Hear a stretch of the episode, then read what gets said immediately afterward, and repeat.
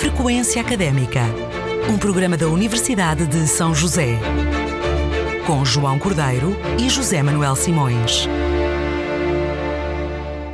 Olá, seja bem-vindo a mais uma edição de Frequência Académica, o programa do Departamento de Comunicação e Média da Universidade de São José. O meu nome é João Cordeiro e hoje tenho o prazer de ter comigo em estúdio a professora Maria Elídia de Meireles Cabral da Rocha. É licenciada em Línguas e Literaturas Modernas, variante inglês-alemão, pela Faculdade de Letras da Universidade do Porto, grau que concluiu em 1999. É mestre em Ciências da Educação pela Universidade Católica Portuguesa e doutorada em Ciências da Educação pela mesma instituição.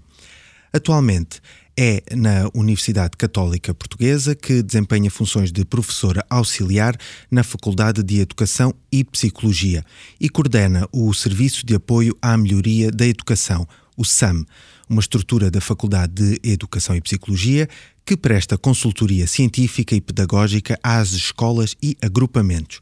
Além disso, coordena as pós-graduações em Ciências da Educação e é membro investigador do Centro de Estudos em Desenvolvimento humano. E Lídia Cabral está hoje conosco no Frequência Académica, na qualidade de professora convidada da Universidade de São José, onde leciona no mestrado em Educação. Antes de passarmos à conversa com a nossa convidada, vamos ouvir o primeiro tema que escolheu para nós: Alma Mater, de Rodrigo Leão.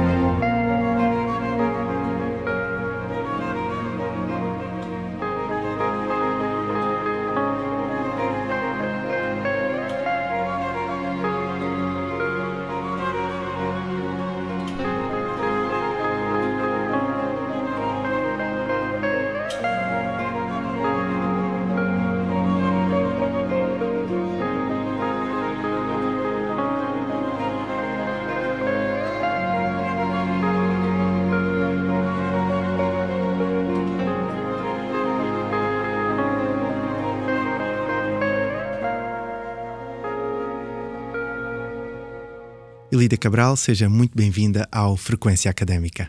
Muito obrigada, bom dia. Bom dia.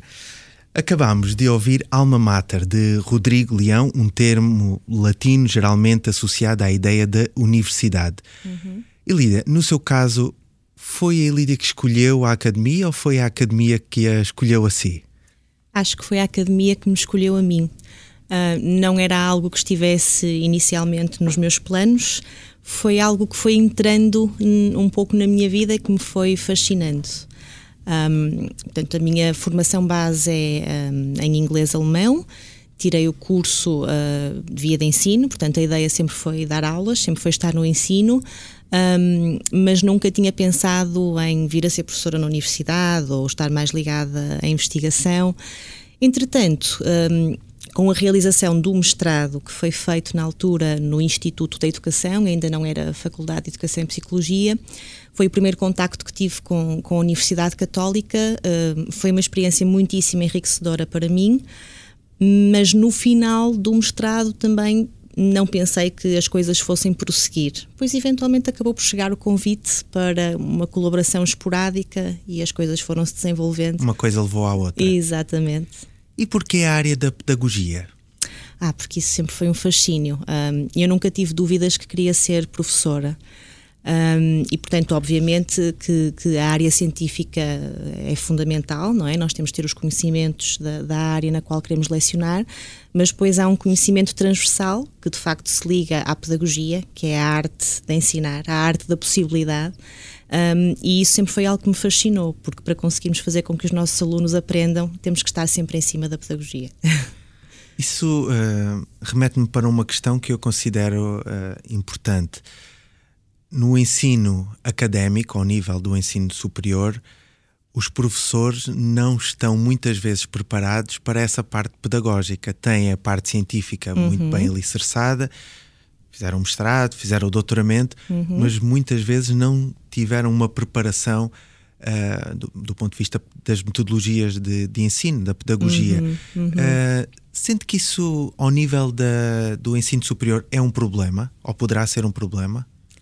Uh, sim, sinto. Uh, penso que é exatamente como diz. Uh, há, obviamente, imensa qualidade ao nível científico, mas eventualmente o conhecimento da pedagogia é algo que vai sendo adquirido um pouco com a prática e com a experiência, mas não há de facto uma formação específica para o efeito.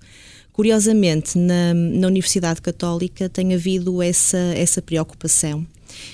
há uns anos atrás, penso que talvez há 3, 4 anos, um, a Faculdade de Educação eh, e Psicologia foi precisamente convidada a organizar um curso uh, de pedagogia para todas as unidades académicas e foi extremamente interessante. Portanto, uma vez que há o know-how na casa, não é? Que temos uma faculdade de educação, um, fazia todo o sentido colocar esse know-how ao serviço das outras unidades académicas e foi muito interessante. Portanto, foi um curso desenvolvido em pequenos módulos, eh, não muito longo, mas que focava as questões principais relativas à pedagogia. Foi desenvolvido por colegas da área da educação e criou-se ali realmente uma situação muito interessante de, de partilha e de, e de, troca de informação com outras unidades. Foi muito bom.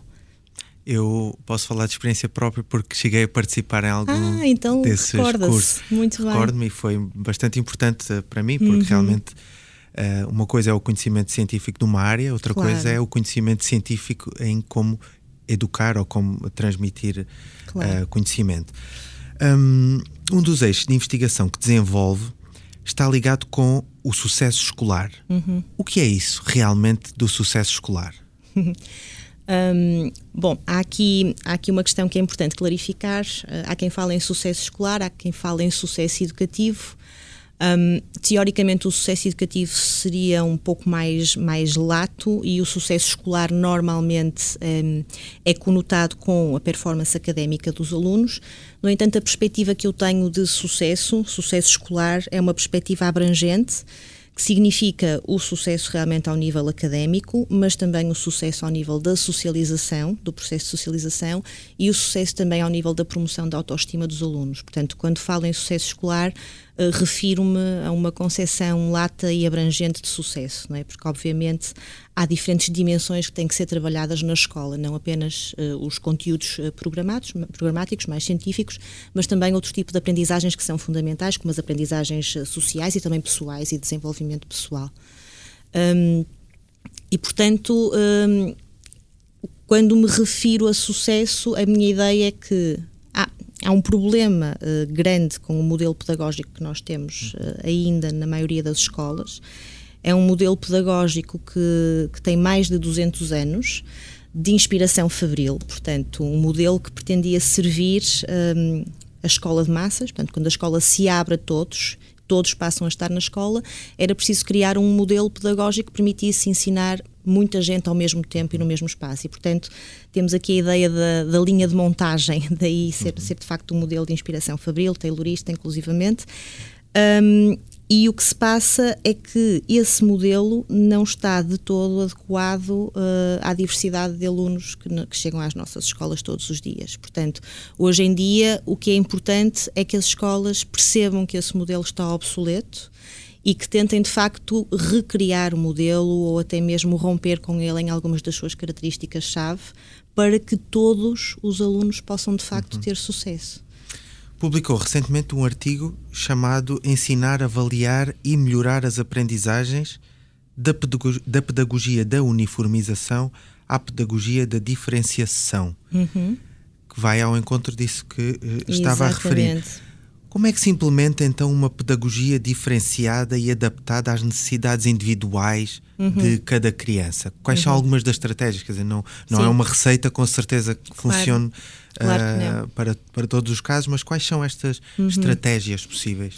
Aqui, uh, portanto, há dois níveis nos quais é importante operar. Primeiro, é preciso que, ao nível da organização escolar, se criem as condições para uma pedagogia diferenciada. O que é que eu quero dizer com isto? É importante que cada escola cria condições ao nível, por exemplo, da organização dos horários, da distribuição dos alunos por turmas, da alocação de professores eh, às diferentes turmas, que crie condições de alguma flexibilidade para precisamente se conseguir romper com essa excessiva padronização do modelo tradicional de que acabei de falar. Portanto, sem que ao nível organizacional e muito ao nível até das lideranças um, se criem as condições para tal, será muito difícil que depois no nível mais micro da sala de aula se consiga implementar uma pedagogia diferenciada.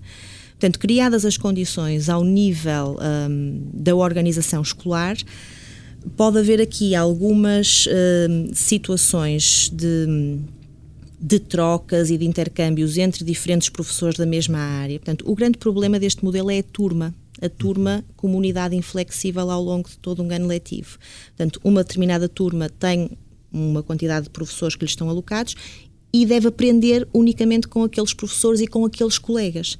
Se em termos organizacionais nós quebrarmos com essas barreiras muito rígidas da turma e começarmos a trabalhar mais numa lógica de equipas educativas por ano de escolaridade, por exemplo, nós podemos, em vez de trabalhar sempre em grupo turma, criar grupos uh, de geometria variável, digamos assim, flexíveis. Portanto, eu posso trabalhar um dia com 5 alunos, outro dia com outros 10 alunos, outro dia com 15, mediante as necessidades desses alunos. Eu posso reagrupar os alunos de um determinado ano de escolaridade de acordo com as suas necessidades e fazer com que os professores sejam recursos mais flexíveis ao serviço das necessidades dos alunos. Portanto, tem tudo a ver com quebrar com as regras da chamada gramática escolar, uhum. que é uma metáfora muito engraçada para, para nos referirmos ao modelo pedagógico que temos. Um, vem de, de, do, do, inglês Grammar of Schooling, de Tiak e Tobin, que fazem aqui uma metáfora muito interessante. Eles dizem que o grande problema com o modelo pedagógico é que há uma determinada gramática que o caracteriza, ou seja, uma série de estruturas regulares um, que caracterizam a forma como as escolas se, se organizam e que essas regras são inquestionadas há, há mais de 200 anos. E isso funciona exatamente como a gramática do discurso. Nós, quando estamos a falar, usamos uma série de regras gramaticais, mas não estamos propriamente a pensar sobre elas ou a questioná-las. Aceitamos-las como algo que é intrínseco ao ato de comunicar. E o mesmo acontece, por isso é que eles escolheram a metáfora que me parece muito bem conseguida, o mesmo acontece com o modelo pedagógico que ainda temos em uso nas nossas escolas. Há uma gramática vigente que se segue Exatamente, se que se segue religiosamente, que não se questiona e, portanto, já está, faz parte do nosso ADN. E uhum. isso é que tem vindo a impedir a escola de, de crescer, de inovar e de se adaptar à diversidade dos dias de hoje. Uhum. Uma das questões que uma certa flexibilização, eh, esta ideia das geometrias variáveis uh, no contexto da, da, turma ou das turmas ehm, levanta é uh, uma certa dificuldade na avaliação desse mesmo sucesso escolar ou sucesso educativo. Como é que depois se resolve essa, essa, essa parte do problema quando hoje também estamos tão centrados na avaliação e no obter de resultados tangíveis, numéricos que possam, um, que uhum. possam dar dados para este tal sucesso. Sim, eu percebo a, a questão que me está a colocar, porque efetivamente há uma, uma, padronização naquilo que são os, os, exames externos que todos os alunos têm que fazer. Portanto, os alunos e as escolas estão sujeitos a uma, a uma avaliação externa que é uniforme e padronizada e igual para todos. E, portanto, quando falamos em flexibilidade, às vezes as pessoas depois confrontam-nos com, com essa questão. Mas para mim a equação é relativamente fácil de resolver. Porquê? Porque o que eu quero quando falo numa pedagogia diferenciada é efetivamente criar mais oportunidades de sucesso para todos os alunos. Portanto, se eu sei que uh, o aluno médio não existe, é uma ficção, e as aulas estão de facto organizadas a pensar no aluno médio, portanto, há uma série de alunos que não se encaixam na forma escolar. E a perversão da escola é que os alunos é que têm que se encaixar na forma escolar, não é a escola que que vai ao encontro da necessidade dos alunos. E, portanto, isto causa-me aqui problemas. Há aqueles alunos que aprenderão sempre, que são muito autorregulados e que às vezes me parece que quase não precisariam da escola para aprender. Com esses é muito fácil trabalhar, mas depois há aqueles para quem a escola, como está organizada, não faz sentido nenhum e nunca lhes proporcionará aprendizagens. Logo, os resultados que esses alunos vão ter nos ditos exames standardizados serão certamente maus resultados. Uhum. Se eu tento implementar uma pedagogia diferenciada, a ideia é trabalhar não só com aqueles que são autorregulados e que normalmente conseguem bons resultados e fazer com que eles sejam ainda melhores, mas também trabalhar com todos os outros e fazer com que cada um dê o máximo das suas potencialidades. E, portanto, é expectável que se eu uh, uh, desenvolvo um modelo diferenciado que tem como grande objetivo a promoção de mais aprendizagens em todos os alunos, é expectável que eles vão ter melhores resultados nos momentos formais de avaliação. Portanto, eu penso que uma coisa inevitavelmente levará à outra. outra. Agora é preciso é mudar um bocadinho o software uhum. dos professores e, e, não é fácil, de facto, romper com anos e anos de, de uma certa tradição de um modelo pedagógico muito rígido como nós temos. Quando apresenta estas ideias, quando as escreve nos artigos que apresenta, quando vai aos seminários e aos simpósios, quando vai, imagino, às escolas e transmite esta ideia, como é que os professores e os gestores académicos, os gestores das escolas, uh, recebem esta ideia? Dizem isso é muito bonito no papel, mas depois a implementação é uh, quase impossível. Uhum. Um, qual é a recepção? Sim. Uh, varia. Uh, há realmente uh, alguns professores que têm essa, essa reação, que pensam que de facto isto é muito bonito em teoria e que concordam em teoria com tudo aquilo que eu vou dizendo, mas que, que acham que de facto é muito difícil de implementar. E é, de facto, se não mudarmos as características e as regras básicas desta tal gramática escolar, mas depois, felizmente, há também muitos professores e, e muitos uh, diretores que têm muita vontade, que ficam com imensa vontade de fazer alguma coisa diferente. Hum. E felizmente eu começo a sentir isso em muitas das escolas uh, por onde vou passando e em muitas das pessoas com quem falo. As pessoas estão realmente cansadas deste modelo. Uh, a profissão docente é uma profissão altamente desgastante, desgastante. Um, não muito valorizada do ponto de vista social. social. E portanto as pessoas, os professores não têm realmente, não são vistos realmente. Um, é uma vida tão desgastante e nunca são valorizados ou plenamente valorizados por isso. Portanto, não há muitas coisas que façam um professor sentir-se realizado profissionalmente, a não ser o sucesso dos alunos e poderem contribuir para o sucesso dos alunos. Portanto, felizmente há muitos professores que veem nisto uma oportunidade de se realizarem uhum. e de, de, de, se sentirem de facto mais. Um, mais produtivos e mais importantes na vida dos uhum. seus alunos, porque eu acho que é, é a única maneira realmente de eles conseguirem alguma gratificação neste momento. É uma profissão de desgaste e é uma profissão, parece-me a mim, que se desgastou nestas últimas décadas. Uhum. O professor, uh, digamos, há 30, 40 anos, uhum. é, tinha uma, um, uma posição social Sim. mais relevante, mais importante do que a que tem hoje em dia. Sim. Hoje é, uh, em muitas situações, uh, existe quase que uma relação de conflito entre o aluno, o professor, o pai, uhum. o aluno. Uhum. Uh, como, como, é, o que é que levou a este desgaste desta figura social que é o, o professor? Uhum. Eu acho que, que, tem muito a ver, com, inclusivamente, com a forma como os próprios mídia muitas vezes se referiram uh, aos professores um, e a mensagem que, que passaram. Um, Portanto, foi efetivamente é uma profissão que foi perdendo o seu prestígio social. Um, muito pelas condições de precariedade um, da profissão, ou seja, repare que uh, toda a gente sabe que a partir de determinada altura nem todos os professores têm colocação. Portanto, um professor faz o seu curso, uh, pode até ter boas notas e isso não é de todo garantia de que vá conseguir uma colocação. Portanto, em termos de uh, saturação do mercado de trabalho, portanto, tem havido uma saturação muito grande do mercado de trabalho e o que sai cá para fora é que realmente quem tem uh, a sorte de, de, estar a dar aulas é um privilegiado. Uhum. E, portanto, o que eu acho é que, de alguma forma, isso foi levando a que os alunos também achassem que o professor tem muita sorte em estar a dar aulas uhum. e, portanto, nós podemos. Eh, é, é, de facto muito complicado porque essa desvalorização social tem vindo a contribuir para problemas acrescidos em termos de gestão de sala de aula. Portanto, há, há um desrespeito pela profissão, há uma ideia errada daquilo que é ser professor, a ideia de que os professores ainda têm imensas férias, imenso tempo livre. As pessoas não sabem aquilo que realmente se passa nas escolas, nem o, a quantidade de trabalho que as pessoas têm de facto que efetuar para além, muito para além das aulas. Uhum.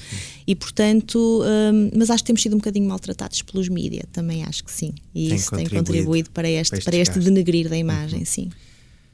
Vamos ouvir eh, Melhor de Mim, Marisa, a segunda escolha da nossa convidada de hoje, Ilídia Cabral. Melhor de Mim, do álbum Mundo. Vamos ouvir.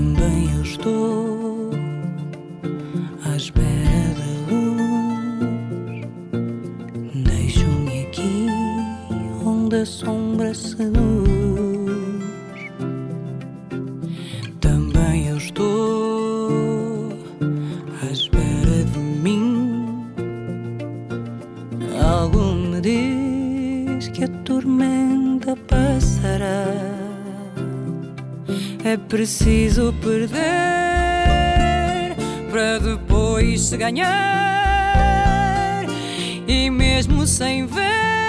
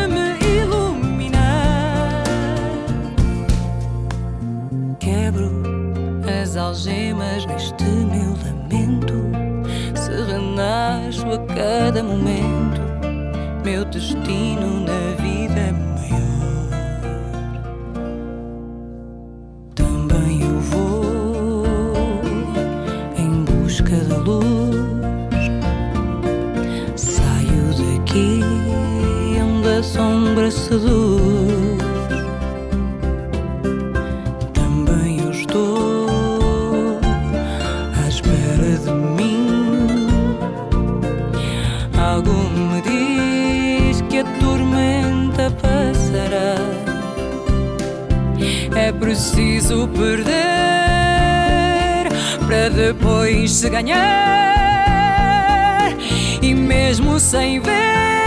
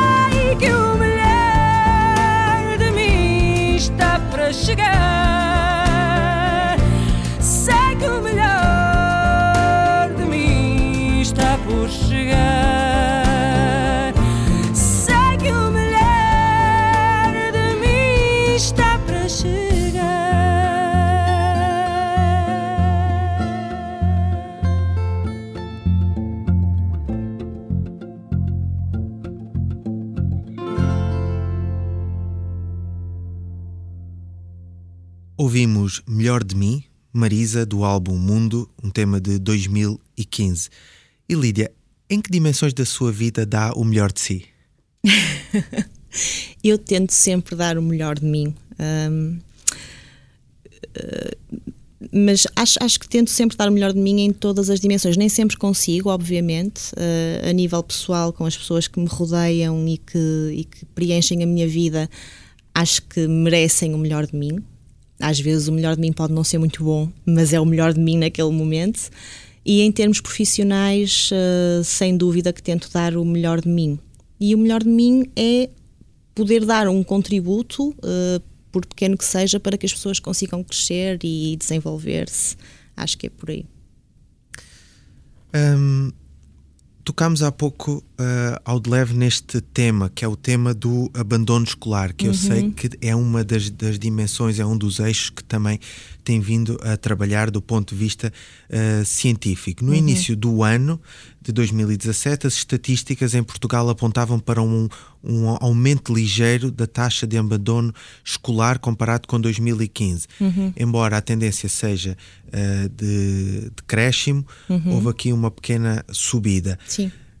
No entanto, os números em Portugal colocam-nos ainda acima da média europeia e eh, tornam Portugal um dos países com maior taxa de abandono escolar eh, na, na, na Uni- na União Europeia, como referi. Quais são as principais causas do abandono escolar e como se combate? Hum, bom, há obviamente eh, questões eh, sociais que ultrapassam aquilo que a escola pode fazer. Dependendo da, da situação em que as famílias se encontram, pode efetivamente ser eh, imprescindível que os alunos abandonem a escola e que vão de facto ingressar no mercado de trabalho precocemente, mas eu diria que a principal causa do abandono escolar continua a ser para mim o modelo pedagógico que nós temos. A escola diz muito pouco à maioria dos nossos alunos. A escola, como está organizada, o modelo que nós temos, diz muito pouco aos nossos alunos. Quando nós questionamos os alunos, às vezes em, em grupos de discussão focalizada, em termos de, de investigação que estamos a realizar, quando questionamos os alunos sobre aquilo que eles mais gostam na escola, invariavelmente o que eles dizem é que o que mais gostam são os intervalos e os amigos. Portanto, é sempre a parte da socialização. E é muito triste uh, que isto assim seja, porque a escola deveria ter essa capacidade de os motivar, de os interessar, de lhes despertar a curiosidade e normalmente faz precisamente o contrário. Aliás, Bloqueia, bloqueia, bloqueia a criatividade. Se nós, se nós repararmos, se olharmos, por exemplo, para o que se passa no, no Jardim Infância, em que temos crianças de 3, 4, 5 anos, elas são extremamente curiosas, elas querem aprender, elas são extremamente criativas e normalmente eh, o modelo de organização dos jardins de infância permite-lhes eh, ainda dar asas a essa criatividade. À medida que as crianças vão progredindo no sistema escolar, a criatividade vai diminuindo e cada vez há mais padronização, há mais uniformização, cada vez a forma é mais estanque e pouco flexível e, portanto, nós estamos a fazer o caminho perfeitamente inverso, que é matar a criatividade destas crianças, matar a sua vontade de aprender, matar a sua sede de aprender. Por isso é que é fundamental que a escola se reorganize no seu modelo porque se não o fizer, eventualmente torna-se, poderá tornar-se dispensável. Porque o conhecimento hoje em dia já não está na escola. Uhum. O conhecimento está em todo, todo o mundo, à distância claro. de um clique. E, portanto, o papel da escola tem que ser, tem que ser outro. Tem que ser precisamente esse despertar de vontades, esse criar a sede de aprender. Tem que ser um pouco por aí. Mas isso, voltamos ao modelo pedagógico. Acho que vai tudo bater aí. Porque o ser humano uh, na sua essência, é um, um ser que tende ao conhecimento. Exatamente. Tem vontade de, de, conhecer. Exatamente. Tem curiosidade. A criança, quando nasce, mal nasce, começa logo a explorar o mundo através de todos os seus sentidos e, portanto, a curiosidade é algo de perfeitamente natural no ser humano. A vontade de aprender é algo natural. Portanto, temos que pensar o que é que as nossas escolas estão a fazer com isso, porque quando chegamos ali à, à fase da adolescência e falamos de facto com estes jovens que estão na escola, muitas das vezes a apatia é confrangedora um, e nós temos que nos perguntar o que é que estamos a fazer, porque obviamente que há uma cota parte de responsabilidade que tem que ser assumida no modelo que nós estamos eh, a seguir e a utilizar para trabalhar com estes jovens. Uma das questões um, que me parece importante é o papel da tecnologia na sala de aula. Uhum os alunos hoje uh, contactam desde muito novos com tecnologias muito avançadas, uh, algo que há anos, uh, alguns anos atrás seria quase ficção científica uhum. e hoje, desde os dois, três anos, começam a interagir com os iPads, com, uhum. com tablets, computadores. Um, há uma, uma grande abertura para estas tecnologias que nos colocam em conhecimento direto com o conhecimento, porque claro. o conhecimento está como disse bem, uh, à distância de um clique.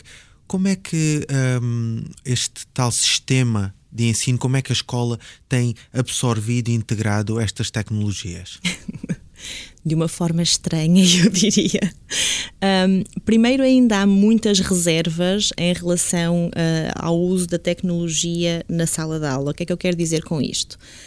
Uh, ainda se proíbem os alunos de utilizar o telemóvel na sala de aula, ainda se proíbem os alunos de recorrer normalmente aos seus próprios uh, telemóveis para fazer pesquisa porque ainda há aquela associação de uh, a tecnologia, os telemóveis, etc., como distratores e não como promotores das aprendizagens. Ou seja, no fundo, a tecnologia pode ser, pode ser, não é, uma ameaça uh, a, a, este modelo tradicional que insiste em permanecer inquestionado. E, portanto, temos esse problema. Por outro lado, uh, temos hoje em dia escolas, quase todas elas, com, equipadas com. Um, projetores, eh, computadores, eh, um computador pelo menos em cada sala, um projetor e até com uh, quadros interativos. Portanto, há de facto, sente-se a presença da tecnologia na escola, o problema é a forma como ela é usada e incorporada no processo de ensino e aprendizagem. Porque a tecnologia não pode ser um fim em si mesma, a tecnologia tem que ser um meio para fazer algo diferente. E aquilo que eu vejo é que a tecnologia tende a ser utilizada de forma extremamente tradicional, ou seja, em vez de eu escrever no quadro de giz, com giz, no quadro preto com giz, eu projeto um PowerPoint com as minhas ideias escritas e é assim que eu uso a tecnologia, ou seja, não há uma alteração do na... paradigma. Exatamente, exatamente. É apenas uma repor um, um, uma, uma metodologia por outra um pouco mais exatamente avançada. exatamente. Mas sem se tirar o, o, o, potencial que estas tecnologias de facto têm seria fundamental que, que, que, as escolas começassem a perceber que não podem lutar contra estas coisas. Os alunos estão de facto nos Facebook estão usam WhatsApp usam Instagram usam uma série de, de ferramentas uhum que têm que ser é, canalizadas e incorporadas para as suas aprendizagens, obviamente. Portanto, se isso começar a ser naturalizado e se lhes permitir um acesso rápido ao conhecimento, se lhes permitir de facto serem mais autónomos na gestão das suas aprendizagens, eu penso que poderá haver aqui avanços significativos. Mas, mais uma vez, é difícil usar este tipo de tecnologias numa sala de aula com uma série de mesas e cadeiras em filas, completamente uh, inflexível, porque de facto não, não se coaduna com este modelo nem com esta padronização. Eles não ficam todos quietinhos. Uh, portanto, a ideia ainda é que os alunos devem estar quietinhos e caladinhos a olhar para o professor. Qual é o papel que o governo tem ou poderá ter na redefinição deste modelo escolar? Porque parece que estamos a falar sempre das escolas uhum. e que isto seria uma quase que uma questão de um, bottom-up, portanto começa nas escolas e uh, cada escola desenvolve um modelo, mas não nos podemos esquecer que muitas vezes estamos a falar de escolas públicas e mesmo as privadas que uhum. obedecem um, a, claro. de, determinadas diretrizes que vêm de cima. Uhum. Uh, como é que os diferentes governos têm olhado para esta questão do modelo escolar uh, e como é que têm contribuído para uhum. o seu desenvolvimento ou não? Uhum, uhum. Uh, é, é, muito interessante que tenha colocado de facto essa questão, até porque a minha abordagem à promoção do, do sucesso uh, escolar é precisamente uma abordagem integrada, uh, inclusivamente no meu trabalho de, de, doutoramento, cheguei a um modelo de interpretação uh, destas questões da promoção do sucesso, que é um modelo organizado em três níveis e que tem precisamente um nível mais macro, que é relativo às políticas educativas, não é? Se são de facto políticas mais bottom-up, mais top-down, depois, um nível mais meso, que é aquele nível da organização das escolas, das políticas de, de, estabelecimento, como é que as escolas se organizam para a promoção do sucesso. E depois, finalmente, o nível mais micro da sala de aula, das estratégias de ensino e de aprendizagem. E a promoção do sucesso só pode ser equacionada efetivamente se nós tivermos em conta estas três dimensões que estão, obviamente, interligadas. Aquilo que se passa no nível micro é altamente influenciado pelo que se passa no nível meso e no nível macro. Portanto, as políticas têm aqui, de facto, um papel muitíssimo importante. E eu diria que um, as políticas de facto têm vindo a coartar muito das, das possibilidades de, das escolas. Primeiro, porque são políticas tendencialmente erráticas. Uhum. Se olharmos para a política educativa em Portugal dos últimos anos, um, há constantes mudanças, uh, constantes alterações que não chegam a ser absorvidas pelas escolas porque não têm sequer tempo uh, para serem apreendidas e, e, implementadas. Quando estamos a trabalhar uh, em determinadas alterações que foram introduzidas, já estão a surgir novas alterações e, portanto, as escolas estão cansadas e sentem-se muitas vezes quase como laboratórios em que se vão experimentando. Uh, os efeitos destas, destas políticas muito erráticas, eu diria.